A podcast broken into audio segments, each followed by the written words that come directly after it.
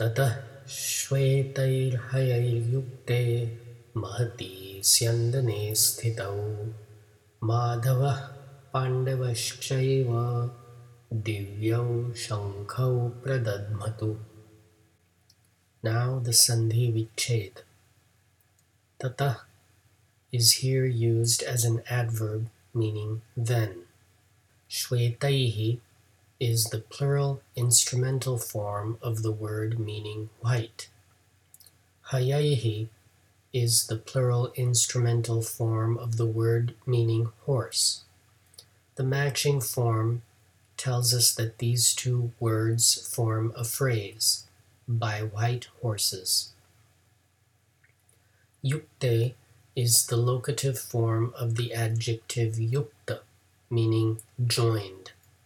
This is an important word in the Bhagavad Gita because it is related to yoga and also to the English words union and yoke, as in a harness that joins draft animals. Mahati is an adjective meaning great, as in verse 3. Syandane is the locative form of Syandana, meaning war chariot.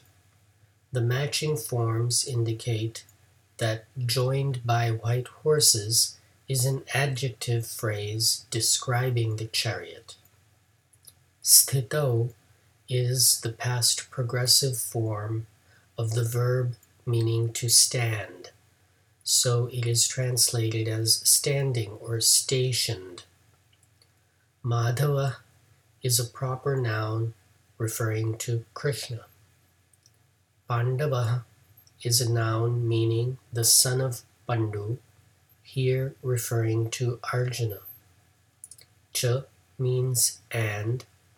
Eva is a particle giving verbal emphasis, so he is saying, and even the son of Pandu.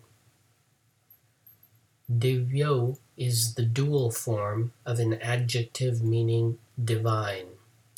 Shankho is the dual form of a noun meaning conch shell, as in the previous verse. In the previous verse, dadmo meant made a sound or sounded. In this verse, pradadmatu includes the prefix pra this prefix serves to emphasize intention in the same verb, much like the English prefix pro. If dadmo means sounded, pradadmatu might be translated as pro sounded or super sounded. At the onset of a great war, it should come as no surprise if the opponents strove to outdo each other in raising the spirits of their respective armies. Reordering for English, we get the following Anvaya.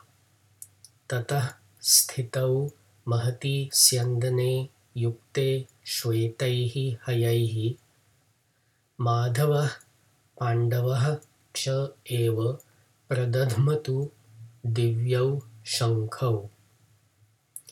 Then, standing in a great war chariot, joined to white horses, Madhav and also the son of Pandu sounded two divine conch shells. Thank you for subscribing to the 5 Minute Gita, narrated by Milind S. Pandit, with gratitude to my father and Sanskrit teacher, Dr. Sudhakar M. Pandit. I recommend English translations by Swami Gambhirananda or Swami Chinmayananda. The late Dr. Sundar Hattangadi has also published Sandhi Vicheda and Anvaya, available online.